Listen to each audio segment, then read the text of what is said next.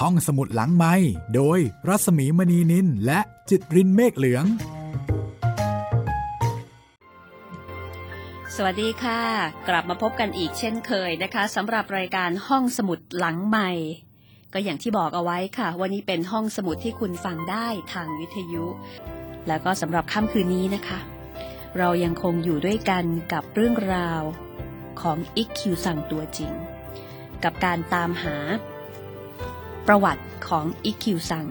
ที่เรารู้จักในนามของเนนน้อยเจ้าปัญญา ใช้หมองนั่งมาธิ เป็นวลีฮิตที่เราได้ยินกันจากภาพยนตร์การ์ตูน ที่ค่อนข้างโด่งดังมากนะคะในบ้านเรา หลายท่านคงจะหายสงสัยแล้วถ้าเกิดได้ติดตามจากห้องสมุดหลังใหม่ เพราะว่าเล่าเรื่องนี้มาสองคืน คืนนี้จะเป็นตอนที่สามค่ะ กับการติดตามเรื่องราวของท่านอิกคิวซัง จากหนังสือที่ชื่อว่า อิกคิวซังตัวจริง เรื่องโดยมาซาโอะโคงเร ซึ่งเป็นผู้ศึกษาค้นคว้า แล้วก็นำมาเขียนเป็นวรรณกรรม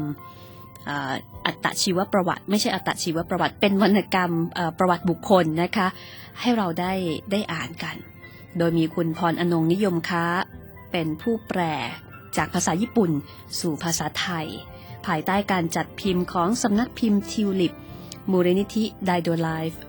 โครงการคันช่องสองญี่ปุ่น ที่จะทำให้เราได้เข้าใจ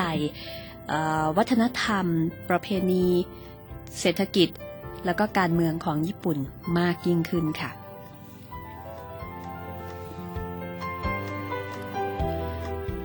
ย้อนกันสักนิดหนึ่งนะคะ หลังจากที่สามเณรน้อยชูเคน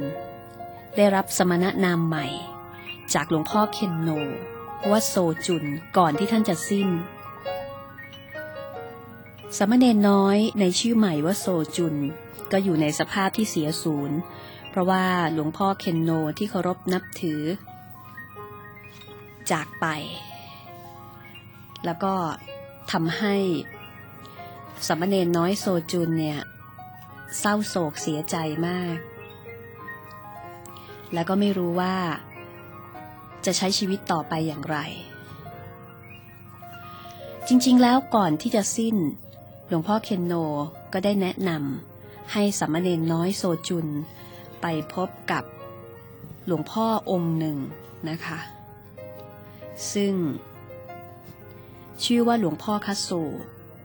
เป็นเจ้าอาวาสวัดไดโทกุ โดยบอกว่า ท่านนี้เพียงท่านเดียว ที่มีความเป็นเซน อย่างบริสุทธิ์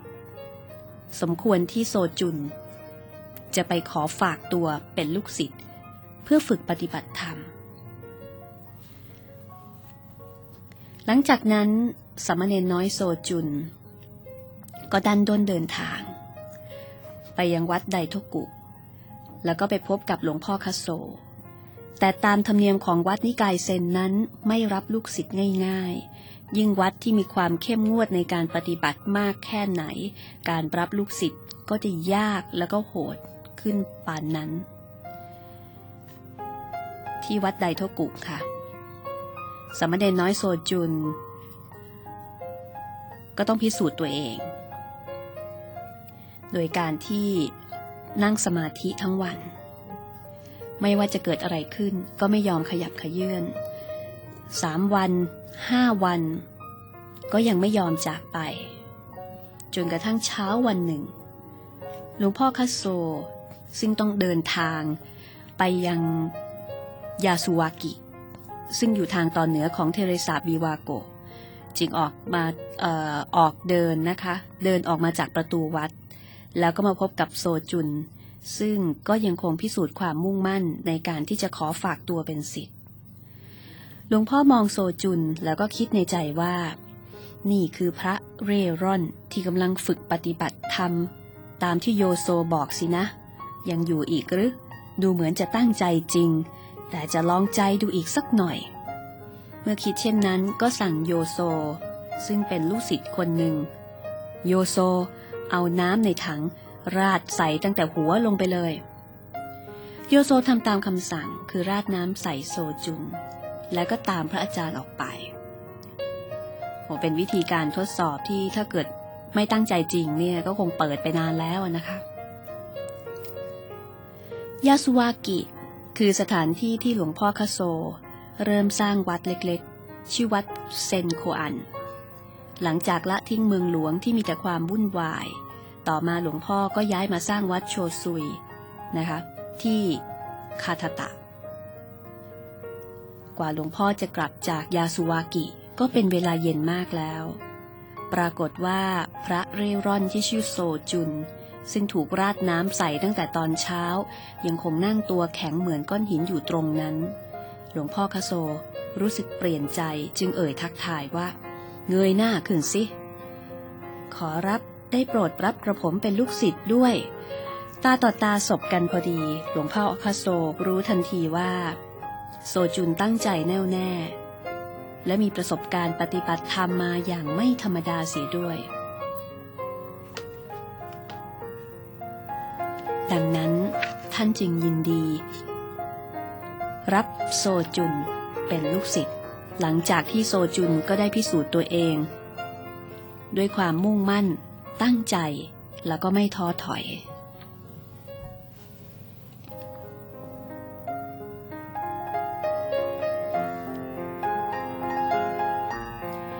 วัดโชซุยอันนี้เป็นวัดที่มีสภาพดีกว่าวัดไซคงของหลวงพ่อเคนโน แต่ก็เป็นวัดที่ยากจนเหมือนกัน ความฟุ่มเฟือยทั้งหลายถูกตัดทิ้งหมด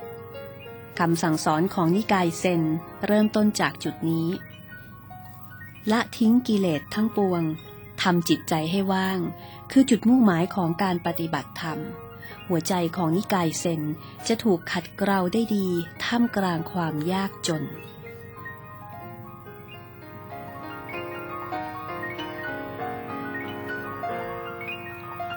หลวงพ่อคโซสั่งสอนลูกศิษย์เช่นนั้น และฝึกบรรดาลูกศิษย์อย่างเข้มงวด ชาวบ้านคาทาตะซึ่งอยู่ในบริเวณใกล้เคียง จะนำข้าวแล้วก็ผักมาถวาย แต่ก็ไม่เพียงพอ ถังข้าวสารของวัดจึงว่างเปล่าอยู่เสมอ นอกจากนั้นทางวัดจำเป็นต้องมีเงินอยู่บ้าง เพราะว่าต้องซื้อของทุกอย่าง ไม่ว่าจะเป็นจีวร หมวกสาร รองเท้าฟาง น้ำมันจุดไฟบูชา ผู้กัน หมึกดำเป็นต้น ถ้าไม่มีเงินก็ซื้ออะไรไม่ได้ เวลาโซจุนออกไปบินาบาตในเมืองหลวง จะนำงานพิเศษกลับมาด้วย เช่น งานลงสีตุ๊กตา งานผลิตถุงเครื่องหอม ซึ่งเป็นงานฝีมือของผู้หญิง คืนหนึ่งดึกมากแล้ว โซจุนกำลังหั่นเครื่องหอมที่จะเอาใส่ถุง เกิดพลาดไปถูกนิ้ว โซจุนฉีกผ้ามาพันแผลไว้ หลวงพ่อเดินผ่านมาเห็นพอดีจึงพูดว่า มือของเจ้าเนี่ยยังนิ่มอยู่เลยนะ แทนที่หลวงพ่อจะปลอบประโลม กลับดุว่า ยังปฏิบัติธรรม ไม่พอ แต่เป็นการติเตียนเพื่อให้กำลังใจโซจุนในการปฏิบัติธรรม หลวงพ่อคาโซดูแลเอาใจใส่โซจุนยิ่งกว่าสิทธิ์คนอื่นๆ โซจุนเก่งขึ้นมากนะคะ ทั้งในด้านวิชาการและความตั้งใจที่จะปฏิบัติธรรมอย่างจริงจัง วันหนึ่ง ลวงพ่อก็บอกกับโซจุนว่า โซจุน เจ้ามาอยู่กับเราสามปีแล้วสินะ จะขอตั้งปริศนาธรรมสักข้อหนึ่ง หลวงพ่อจงใจตั้งปริศนาธรรมยากๆ เพื่อจะดูว่าการปฏิบัติของโซจุนก้าวหน้าไปถึงไหนแล้ว หลวงพ่อถามโซจุน โดยเล่าเรื่องราวให้ฟังว่า ที่ประเทศจีน มีพระชื่อโดสังสมัยเป็นพระฝึกปฏิบัติธรรม ได้ไปหาพระอาจารย์นิกายเซนผู้มีชื่อเสียงท่านหนึ่ง และถูกถามว่า เจ้ามาจากไหน โดซังตอบว่าข้ามภูเขาข้ามแม่น้ำแล้วก็บอกทางมาวัด พระอาจารย์ก็บอกว่าฉันไม่ได้ถามเรื่องนั้น อยากจะเอาไม้ฟาดเจ้าเหลือเกิน โดซังถามความหมายของสิ่งที่พระอาจารย์พูด พระอาจารย์จึงดุด้วยเสียงอันดังว่าปะโทเจ้าโง่ เสียงดุของพระอาจารย์ทำให้โดซังบรรลุธรรม แต่บรรลุเรื่องอะไรหรืออย่างไรนั้น ถ้าหากโซจุนเข้าใจคำตอบแล้วก็โซจุนก็จะบรรลุธรรมด้วย โดซังได้ร่วมกับลูกศิษย์ชื่อว่าโชโซซัง ก่อตั้งพุทธนิกายโซโตขึ้นเป็นนิกายหนึ่งในสายเซนโซจุนพยายามคิดแก้ปริศนาธรรม แต่ก็ยังหาคำตอบไม่ได้สักทีคำถามของหลวงพ่อคโซก็คือ เสียงดุของพระอาจารย์เนี่ยทำให้โดซังบรรลุธรรม แต่บรรลุเรื่องอะไร หรืออย่างไร โซจุนหาคำตอบไม่ได้ ต่อจากนั้นมา วันหนึ่ง โซจุนกลับจากการไปบินทบาทในเมืองหลวง ได้ยินเสียงเล่นดนตรี ดังมาจากห้อง พระธุดงรูปหนึ่งกำลังเล่นเครื่องดนตรีที่ชื่อว่าบีวะต่อหน้าหลวงพ่อ และเล่าตำนานเรื่องเฮโคโบโนงาตาริไปด้วย พระธุดงกำลังเล่าว่า นางกิโอ ซึ่งไทระคิโยโมริเคยเอ็นดูนั้น ต่อมาคิโยโมริเกิดหมดรัก นางกิโอจึงต้องลาจากไป โซจุนก็นึกในใจ ไปถึงท่านแม่ ว่าช่างเหมือนเรื่องราวของท่านแม่ที่เคยอยู่เคียงข้างพระจักรพรรดิเสียจริง ท่านแม่ที่ซางาโนะจะเป็นอย่างไรบ้าง โซจุนออกจากกุฏิคืนนั้นไปนั่งสมาธิอยู่ในเรือลำเล็กๆ ริมฝั่งทะเลสาบปีวาโกด้วยความรู้สึกคิดถึงท่านแม่ ผสมกับความรู้สึกแค้นในพระจักรพรรดิความรู้สึกนั้นโครงเครงไปตามเรือลำน้อย อย่างไรก็ตามเมื่อใกล้สว่าง ความรู้สึกก็เริ่มสดใส ทันใดนั้น ปริศนาธรรมที่ยังหาคำตอบตอบไม่ได้ กลับพบคำตอบกระจ่างแจ้งโดยไม่คาดฝัน เมื่อโซจุนกลับไปที่กุฏิหลวงพ่อคาโซยิ้มอยู่เงียบๆ เป็นไง ตอบได้แล้วใช่ไหม ขอรับ ไม่ว่าจะเกิดมาจากไหน คนเราก็มีชีวิตอยู่ต่อไปเพียงคนเดียว หากไม่เข้าใจเรื่องนี้ก็ต้องถูกตีด้วยไม้เป็นครั้งที่สามพระอาจารย์ที่โดซัง คงจะสอนว่าอย่างนั้น ถูกต้องแล้ว เมื่อรู้คำตอบก็แปลว่าเข้าใจหัวใจของเซนแล้ว ฉันจะตั้งชื่อให้เหมาะสมกับตัวเจ้า หลวงพ่อคาโซหยิบผู้กันออกมา แล้วก็เขียนคำว่าอิกคิวส่งให้โซจุน นี่คือที่มาของชื่ออิกคิวสัง ชื่อนี้จะแปลความหมายว่าอย่างไรล่ะ เมื่อหลวงพ่อถามอิกคิวก็ตอบเป็นบทกวีว่า ขอพักสักครู่หนึ่ง ระหว่างทางจากโลกียะ สู่โลกุตระ หากฝนจะตกก็ตกเถิด หากลมจะพัดก็พัดเถิด หลวงพ่อพอใจมาก ดีมากเก่งจริง ๆ โลกียะก็คือโลกนี้ที่มีความทุกข์ โลกุตระก็คือโลกหน้าที่พ้นจากทุกข์ เราก็พักสักครู่หนึ่ง ระหว่างทางจากโลกนี้ไปสู่โลกหน้า ไม่ว่าจะเกิดอะไรขึ้น เราก็จะไปตามทาง เอาละแบบนี้ใช้ได้ นี่แหละ ที่สุดของหัวใจเซนละหลวงพ่อคโซพึมพำออกมาด้วยความพึงพอใจ คงอีกไม่นาน ก็จะถึงวันบรรลุธรรมของอีคิวแล้ว หลวงพ่อมั่นใจเช่นนั้น การปฏิบัติธรรมที่วัดโชซุยยังดำเนินต่อไป หลังจากได้ชื่ออีคิวมาได้สองปีอีคิวก็ปฏิบัติธรรมอย่างต่อเนื่อง ต่อมายามเช้าของวันที่ 20 พฤษภาคม ปีพุทธศักราช 1420อีคิว ซึ่งนั่งสมาธิอยู่ในเรือลำเล็ก ริมฝั่งทะเลสาบปีวาโกะ รู้สึกเหมือนตนเองกลับชาติมาเกิดอีกครั้งหนึ่ง เสียงการ้องทำให้อีคิวมองเห็นโดยรอบอย่างชัดเจน ความรู้สึกสดชื่น ทั้งกายและใจเบาหวิว ขณะนั้นอีคิวอายุ 27 ปี ความหลงและความทุกข์ของเราหากเปรียบเทียบกับขนาดของเทเลสาบบีวาโกะแล้วก็กลายเป็นเรื่องเล็กไปทันที ดังนั้น เมื่อกี้จึงถูกนกกาหัวเราะเอา เมื่อกลับไปยังกุฏิและเล่าเรื่องนี้ให้หลวงพ่อคโซฟัง หลวงพ่อบอกว่า เจ้าบรรลุธรรมจริง ๆ แล้วอีกคิวกลายเป็นพระนิกายเซนตั้งแต่วันนี้ ฉันจะเขียนบันทึกให้เจ้าว่า ได้ปฏิบัติธรรมมาหมดทุกอย่างแล้ว หลวงพ่อทำท่าจะส่งบันทึกสำคัญให้ แต่อีกคิวส่งบันทึกนั้นคืนกลับไป เพราะคำสั่งสอนควรรับเอาไว้ในใจ จากนั้นค่ะ อิคิวก็กลับไปแจ้งข่าวให้ท่านแม่ที่ซางาโนะทราบ เพราะว่าอิคิวได้สัญญากับท่านแม่ว่าเมื่อใดที่บรรลุธรรมก็จะกลับไปเยี่ยมท่านแม่ ท่านแม่ยินดีมากนะคะ แม่รอวันนี้มานานเหลือเกิน แต่เมื่ออิคิวกลับไปเมืองหลวงได้ไม่นาน ท่านแม่ก็ล้มป่วยลง ท่านแม่ของอิคิว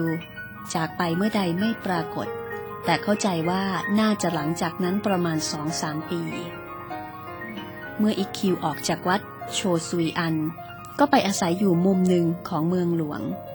เมื่อพบคนเป็นลมล้งลม ระหว่างเดินทางก็จะอุ้มไปพยาบาล หากมีงานศพของคนยากจนที่ไม่สามารถนิมนต์พระมาสวดในงานได้อิกคิวก็จะไปสวดศพให้ อิกคิวไม่มีที่อยู่เป็นหลักแหล่ง อาศัยบ้านร้าง หรือศาลาเป็นที่นอน ไม่มีสมบัติสะสมใด ๆ ทั้งสิ้น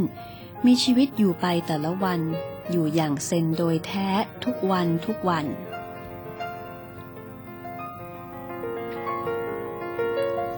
วันหนึ่งอิคิวเดินทางไปที่วัดไดโทกุ เนื่องจากมีการทำบุญครบรอบ 33 ปี ที่พระอาจารย์ของหลวงพ่อคโซจากโลกนี้ไป มีพระผู้ใหญ่จำนวนมากมาร่วมงาน หลวงพ่อคโซก็มา หลวงพี่โยโซซึ่งเป็นเคยเป็นลูกศิษย์วัดรุ่นพี่ก็มาอิคิวไม่เคยรู้สึกชอบโยโซเลย ในงานนี้พระทุกรูปสวมเสื้อคลุมทอด้วยไหมทองประดับประดาอย่างสวยงาม มีเพียงอิคิวเท่านั้นที่สวมจีวรสีดำเหมือนพระพิขาจารย์ ดังนั้นสายตาทุกคู่จึงจ้องมองมาที่อิคิว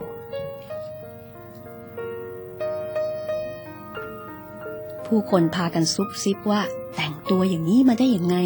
งานบุญครั้งสำคัญแบบนี้ ช่างไม่รู้จักกาละเทศะซะเลย อีคิวก็จ้องตอบแต่กลับ คือใครมาใครมองมาเนี่ยอีคิวก็ก็มองตอบกลับมันนะคะ แล้วก็คิดว่า วกท่านต่างหากที่ผิด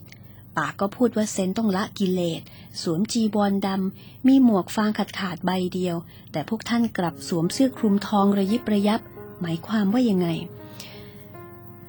คือในขณะที่คนอื่นดูถูกดูแคลน แล้วก็ส่งสายตาเหยียดยามตั้งคำถาม แต่อีคิวไม่หวั่นไหว เพราะมีจุดยืนที่มั่นคงในตัวเอง แต่กลับตั้งคำถามกลับไปว่าใครต่างหากที่ผิด ด้วยเหตุนี้อีคิวจึงถูกนับจากวันนั้นนะคะอีคิวจึงเริ่มถูกเรียกว่าลมบ้า คือเป็นมนุษย์ประหลาด ฝ่ายอีคิวกลับคิดว่า พวกไร้สาระคือพวกที่ต้องการเป็นใหญ่ในวัดไดโทกุ โดยเฉพาะโยโซผู้สืบทอดงานของหลวงพ่อคาโซ ได้เข้าไปอยู่ในวัดไดโทกุ แล้วก็ก้าวหน้าเป็นใหญ่ขึ้นทุกที แต่หลวงพ่อคาโซรู้ดีว่าอีคิวผ่านการปฏิบัติธรรมอย่างเข้มงวดขนาดไหน และบรรลุบรรลุธรรมแล้วหรือไม่อีคิวเป็นมนุษย์ประหลาด หรือลมบ้าจริง ๆ แต่ผู้ที่จะเผยแผ่นิกายเซนออกไป ก็มีแต่อีคิวเท่านั้น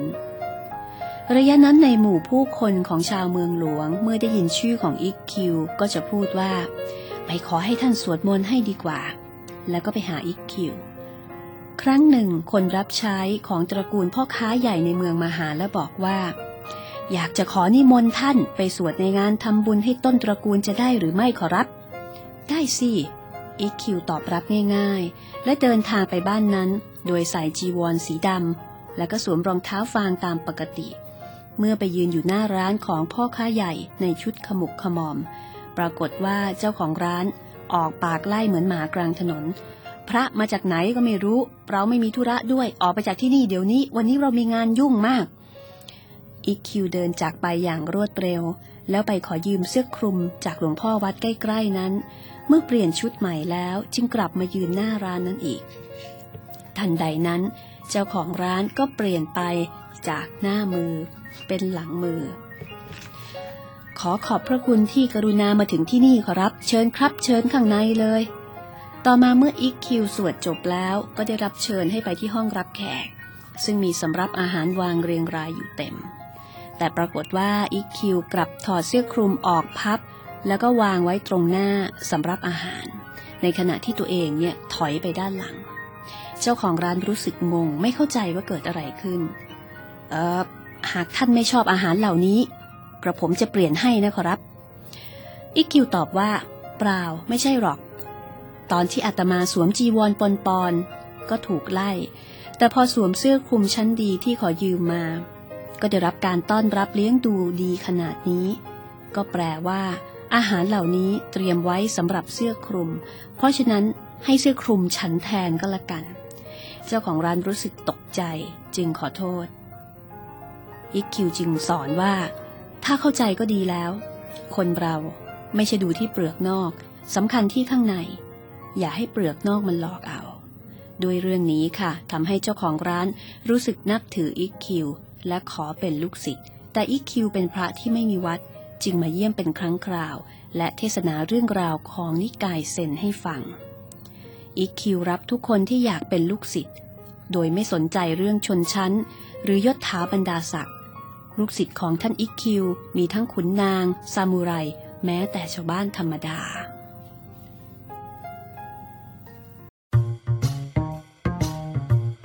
ห้องสมุดหลังไม้โดยรัสมีมณีนินและจิตรินเมฆเหลือง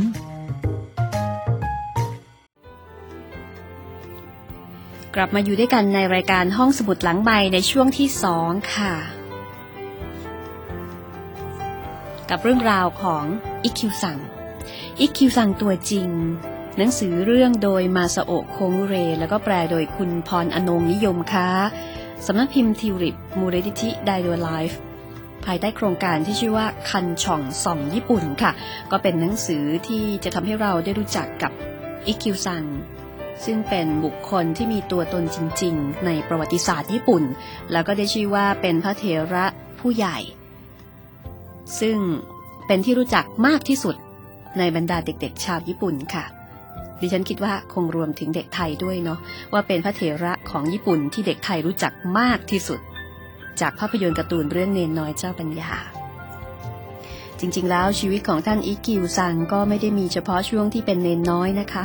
ท่านก็เหมือนคนทั่วไปนั่นแหละค่ะ ที่เติบโตจากเณรน้อย แล้วก็เป็น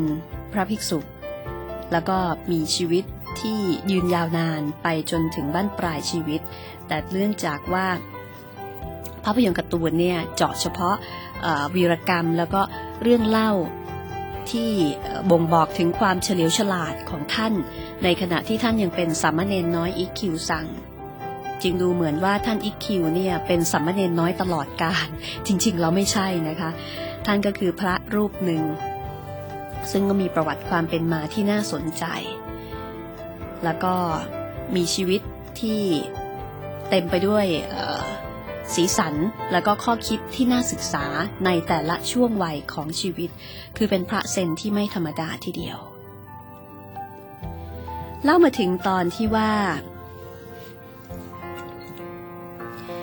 อิคิวเป็นพระที่ไม่มีวัด และท่านก็จะร่อนเร่ไปเรื่อยๆ เป็นพระที่แต่งตัวอย่างเรียบง่าย สวมใส่จีวรสีด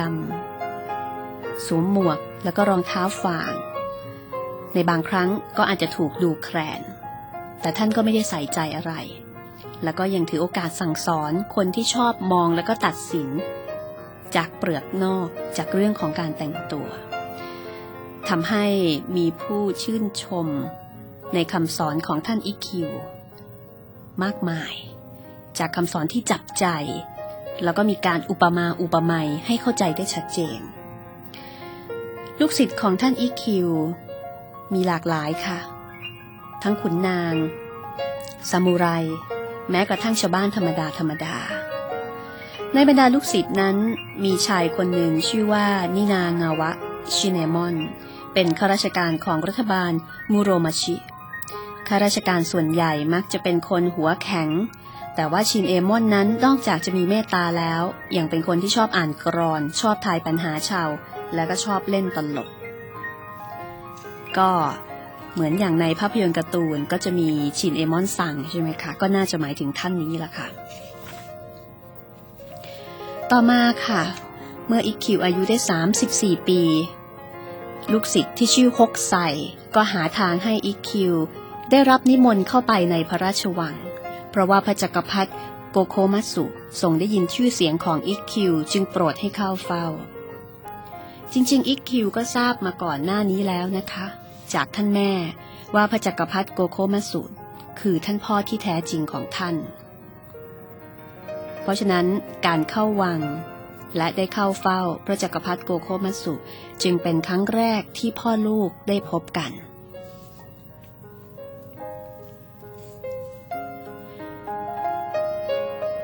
ในขณะที่พระจักรพรรดิโกโคมัตสุก็รู้ดีค่ะว่า ท่านอิคคิว คือลูกที่เกิดมาจากเจ้าจอมอิโยแต่ก็ไม่สามารถจะพูดจาอะไรกันได้มาก เพราะภายนอกนั้นนี่คือการพบกันระหว่างพระจักรพรรดิกับพระนิกายเซนนามอิคคิว อันที่จริงพระจักรพรรดิโกโคมัตสุทรงสละราชบัลลังก์ตั้งแต่อิคคิวอายุได้ 19 ปี ขณะนั้นทรงดำรงตำแหน่งเป็นโจโคหรือว่าจักรพรรดิเบื้องบน ในระหว่างที่ได้เข้าเฝ้า ทั้งสองก็ก็คงจะไม่สามารถที่จะพูดคุยเป็นการส่วนตัวได้นะคะ เพราะอย่างที่บอกว่าภายนอกนั้นนี่คือการพบกันระหว่างพระจักรพรรดิกับพระนิกายเซนแต่เมื่ออิกคิวจะถวายบังคมลา พระจักรพรรดิโจโคก็ตรัสว่า เราทำให้เจ้าจอมอิโยกับพระคุณเจ้าลำบากมาก นี่แสดงว่า พระจักรพรรดิเองก็ทรงทราบทุกสิ่งที่เกิดขึ้น นี่คือการพบกันของอิกคิวกับพ่อ ซึ่งเป็นพระจักรพรรดิปีต่อมาหลวงพ่อคาโซก็จากโลกนี้ไป หลังจากนั้นอีกห้าปี อิกคิวได้รับนิมนต์ให้เข้าไปเทศเรื่องนิกายเซน ถวายโจโค หรือว่าพ่ออีกครั้งหนึ่ง คราวนี้อิกคิวได้รับจานฝนหมึกชั้นดีเป็นของขวัญ และได้กลายเป็นของที่ระลึกในภายหลัง เพราะฤดูร่วงเอ่อฤดูใบไม้ร่วงในปีนั้นเอง พระจักรพรรดิโจโคซึ่งเป็นพ่อก็สิ้นพระชน สิริมายุได้ 57พรรษา อิกคิวเก็บจานฝนหมึกนั้นไว้ข้างตัวอยู่เสมอ จนกระทั่งถึงยามชรา แม้จะถูกเรียกว่าเป็นคนประหลาด เป็นลมบ้า แต่อิกคิวก็เป็นลูกมีพ่อ มีแม่ และมีตนเองอยู่ในโลกนี้ ถึงอย่างไรก็เป็นเรื่องที่น่ายินดี ในขณะที่เราดำรงชีวิตอยู่นี้ ความตายย่อมพรากผู้คนจากเราไปได้ ในที่สุดก็เหลืออยู่ตัวคนเดียว เราไม่ควรร่ำร้องโวยวาย ชีวิตที่ได้รับมานี้จะขออยู่ต่อไปด้วยหัวใจเซน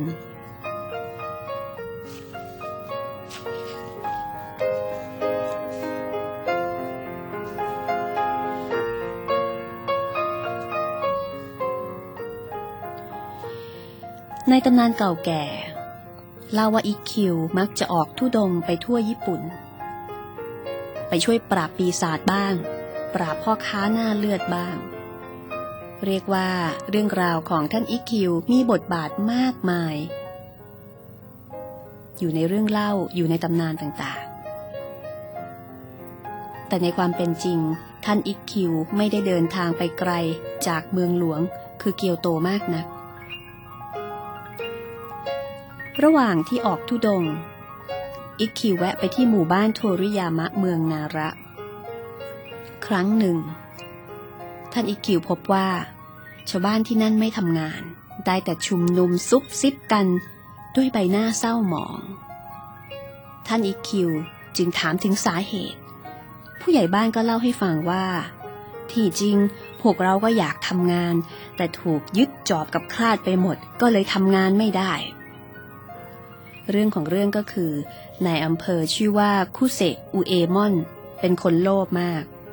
โกงข้าวที่เกี่ยวมาใหม่ ๆ แล้วก็สะสมเงินทองไว้มาก เอาเงินให้ชาวบ้านกู้ คนไหนใช้คืนไม่ได้ ก็ยึดเครื่องมือทำนาทำไร่ ปรากฏว่าฝนแล้งติดต่อกันมาเรื่อยทำให้ชาวบ้านต้องจ่ายดอกเบี้ยสูงมาก แล้วก็ยังถูกยึดจอบยึดคราด เลยไม่รู้จะทำยังไง บางคนก็หนีออกจากหมู่บ้านไป บางคนถึงกับพูดว่า ถ้าเป็นอย่างนี้แล้วก็คงจะต้องบุกคฤหาสน์ของนายอำเภอเท่านั้น ท่านอิกคิวทนไม่ได้ค่ะ ทนต่อความอายุติธรรมไม่ได้ ก็เลยบอกกับชาวบ้านว่า ขอให้อัตมาช่วยกันละกัน แล้วท่านอิกคิวก็ใช้พวกการเขียนบทกวีว่า อีกแล้ว เอาอีกแล้ว ผู้เอาก็ไม่ยอมฟังเสียง เหมาหมดทั้งหมู่บ้าน ไม่เหลือเครื่องมือทำไรนา คุเสะแห่งโทริยามะ แล้วท่านอิกคิว ก็ให้ชาวบ้าน เอาบทกวีดังกล่าว ไปส่งให้ในายอำเภอ บอกก็รับมาจากอิกคิว คงจะได้จอบได้คลาดคืนแน่ ชาวบ้านก็ดีใจค่ะว่า โอ้ ท่านคือท่านอิกคิว หรือนี่ขอประทานโทษขอรับ แต่เอาบทกวีนี่ไปให้แล้ว เราจะได้เครื่องมือคืนจริงๆ หรือท่าน ชาวบ้านไม่เข้าใจความหมายของบทกวี แต่ก็ทำตามคำสั่ง เอาบทกวีไปให้ในายอำเภอที่คฤหาสน์เมื่อนายอำเภอได้รับบทกวี ท่านก็แปลกใจ อะไรนะ อาจารย์อิกคิวฝากบทกวีมาให้หรือไหนขอดูหน่อยสิ เมื่อสายตาไล่เรียงไปตามบทกวี ใบหน้าของนายอำเภอก็เขียวคล้ำทันใด ริมฝีปากสั่นประริกนายอำเภอรู้ทันทีนะคะ ว่าท่านอิคิวรู้เรื่องทั้งหมด เอ้ย ชื่อเรา ชื่อหมู่บ้าน เรื่องยึดเครื่องมือทำนาด้วย อยู่ในบทกวีทั้งหมด ท่านนินางาวะเป็นลูกศิษย์ของพระอาจารย์อิคิว ตายละ ถ้าเรื่องนี้รู้ไปถึงหูของท่านนินางาวะแล้วก็เกิดเรื่องใหญ่แน่ เอาเครื่องมือทำนาไปคืนให้หมด ภาษีที่ดินเราก็จะลดให้ด้วย ด้วยเหตุนี้เครื่องมือทำนาที่ถูกยึดไปจึงได้คืนภายในวันนั้น แถมยังได้ลดภาษีค่าเช่าลง ชาวบ้านดีใจกันมากเพราะท่านอิกคิวช่วยพวกเราน่ะ ไม่น่ามีอะไรน่าดีใจเท่านี้อีกแล้ว ชาวบ้านพากันไปทำงานทันที นี่ก็เป็นเหตุการณ์หนึ่งนะคะ ที่ท่านอิกคิวเนี่ยได้ช่วยเหลือชาวบ้าน เพราะว่าท่านเนี่ย เป็นผู้ที่มีลูกศิษย์ลูกหาเยอะ ลูกศิษย์ลูกหาของท่านอย่างที่บอกกันนะคะ นอกเหนือจากเป็นชาวบ้านธรรมดาธรรมดา เป็นคนยากจนบางคนก็เป็นถึงขุนนางชั้นสูง บางคนก็เป็นซามูไร คือมีลูกศิษย์ที่หลากหลาย แล้วท่านอิกคิวก็เป็นพระที่มีชื่อเสียงโด่งดัง เพราะฉะนั้น การที่ท่านเขียนบทกวีไปบอกนายอำเภอแบบนี้ว่าท่านรับรู้เรื่องราวทั้งหมดนายอำเภอก็รู้ดีว่า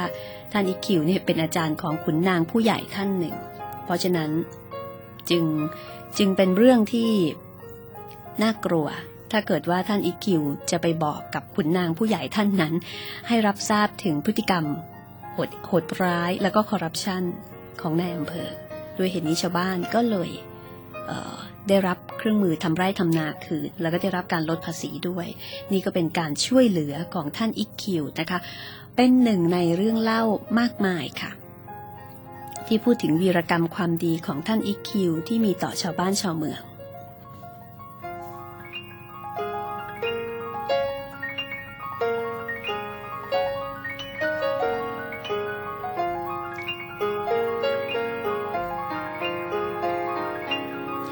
ท่านอิคิวเดินทางไปมาระหว่าง เมืองซาไกกับเมืองหลวงอยู่สามปี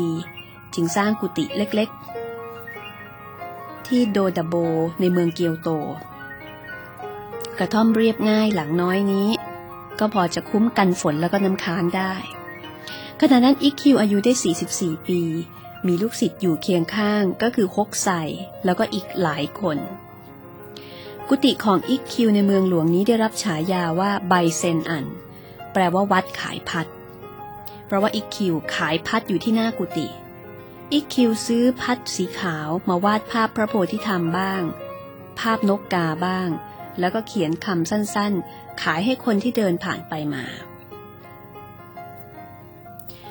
วันหนึ่ง ในเดือนขึ้นปีใหม่ คิวออกจากวัดไบเซนอัน ตรงเข้าไปในเมือง แวะที่สุสานระหว่างทาง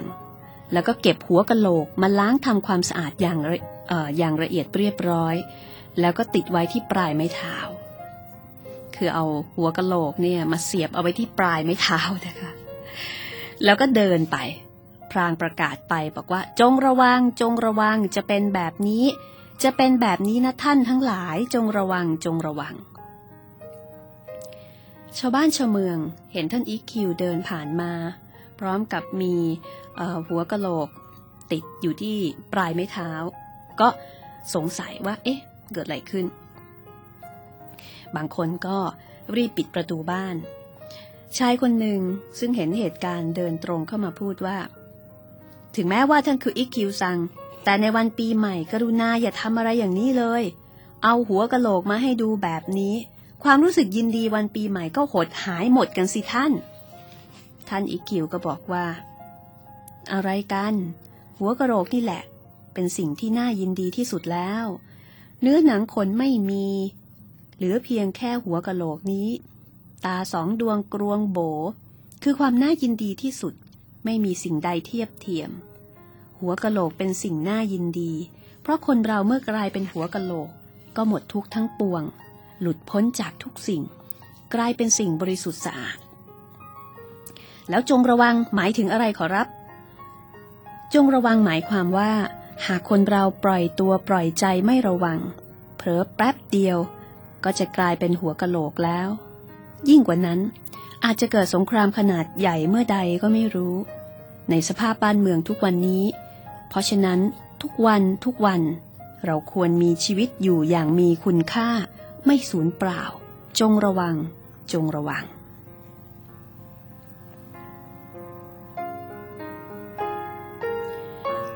อิกคิวทำตัวประหลาดแบบนี้เพื่อจุดประกายให้นิกายเซนได้เผยแผ่ไปในหมู่ผู้คนในเมืองหลวงเกียวโต มีการสร้างวัดของนิกายฮกเกะขึ้นมากมาย บรรดาพ่อค้าพากันนับถือ แล้วก็มีการสร้างวัดเพิ่มขึ้นเรื่อยๆ อิกคิวเข้าไปในถิ่นชุมชนในเมือง แล้วก็มักจะพบผู้คนหลากหลายรูปแบบ บางครั้งก็ไปเจอคนขี้เมานอนกลิ้ง อยู่ตามท้องถนน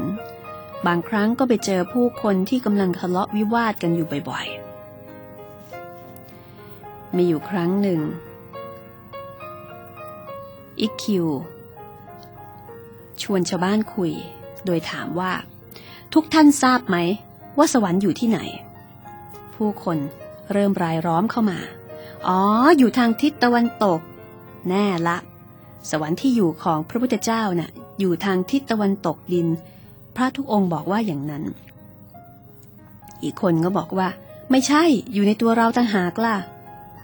อะไรกัน ไม่เคยได้ยินว่าอย่างนั้นเลยนี่ท่าน ฟังให้ดีนะ สวรรค์อยู่ในกายของทุกคน พระอมิตาพุทธอยู่ในกายใจของพวกเราจงอย่าเข้าใจผิด ไม่ได้อยู่ทิศตะวันตก กราบไหว้ไปก็ไร้ประโยชน์อาตมาขอบอกว่า สวรรค์ไม่ได้อยู่ทิศไหน แต่อยู่ในตัวเราเอง เพราะฉะนั้นมัวแต่ไหว้ทิศตะวันตกก็ไม่มีทางขึ้นสวรรค์ได้หรอก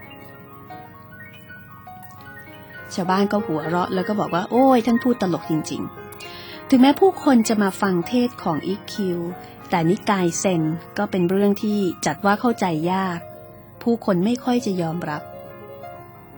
ตอนหลังอีคิวเริ่มดื่มสุรา มีชีวิตความเป็นอยู่ที่ไม่เหมาะสมกับพระภิกษุ เมื่อได้ยินข่าวนี้ โยโซซึ่งเป็นเจ้าอาวาสวัดไดโทกุรู้สึกเสียใจ จึงส่งคนมาหาอิคิวแล้วก็บอกว่า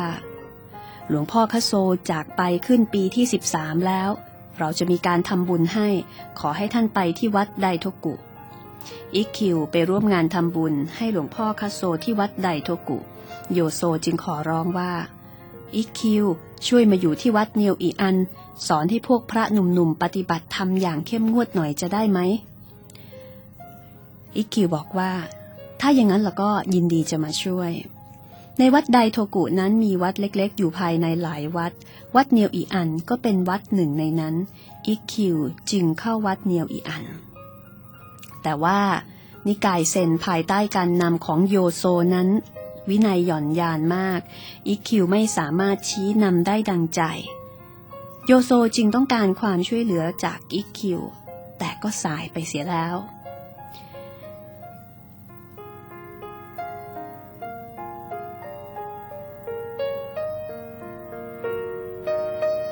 คือที่วัดแห่งนี้ เป็นค่อนข้างจะเป็นคนละแนว กับความเป็นท่านอีคิวซึ่งท่านอีคิวเนี่ยต้องการ ไม่ได้ต้องการวัดใหญ่ ท่านต้องการเพียงความเรียบง่าย โดยบอกว่าเซนที่เราต้องการไม่ได้อยู่ในวัดใหญ่ มีเพียงจีวรสีดำ กับหมวกฟางก็พอแล้ว ดังนั้นอยู่ได้ไม่นาน ท่านอีคิวก็ออกทุดงอีกครั้งหนึ่ง ขณะนั้นอายุได้ 47 ปี ชีวิตของท่านอีคิวจะเป็นอย่างไรต่อไปนะคะ คืนพรุ่งนี้จะเป็นตอนจบค่ะ ของอีคิวสั่งตัวจริง จากหนังสือชื่อเดียวกันอีคิวสั่งตัวจริง โดยมาสโอะโคงุเร คุณพรอนงนิยมค้า แปลเป็นภาษาไทย ภายใต้โครงการที่ชื่อว่าคันช่องสองญี่ปุ่นค่ะ คุณกำลังติดตามรับฟังรายการห้องสมุดหลังไม้ห้องสมุดที่คุณสามารถจะติดตามรับฟังเรื่องราวจากหนังสือดี ๆ ได้ทางวิทยุ FM 105 MHz คลื่นแห่งการเรียนรู้อย่างรื่นรมค่ะ หวังว่าค่ำคืนนี้ คุณคงรื่นรม กับการเรียนรู้เรื่องของอิกคิวซังที่ก่อนหน้านี้เรารู้จักกันในนามเนนน้อยเจ้าปัญญาทางภาพยนตร์การ์ตูน แต่นี่คือเรื่องราวของบุคคลคนหนึ่งนะคะ ที่มีประวัติความเป็นมาน่าสนใจ คนที่มีเป้าหมายในชีวิตชัดเจน คนที่ปฏิเสธ ลาบยศชื่อเสียงเงินทองซึ่งเป็นของนอกกาย แล้วก็มีจุดยืนอันมั่นคงในการที่จะขัดเกลาจิตใจ ให้พ้นไปจากความโลภโกรธหลง นี่คือเรื่องราวของอิคิวซัง พระเถระผู้ใหญ่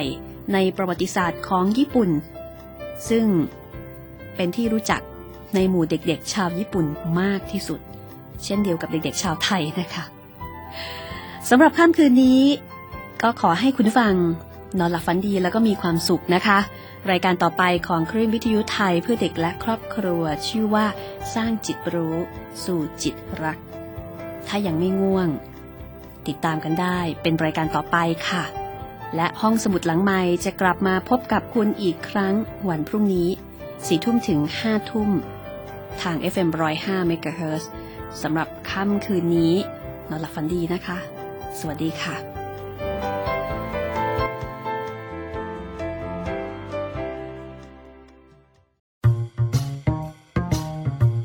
ห้องสมุดหลังไม้โดยรัสมีมณีนินและจิตรินเมฆเหลือง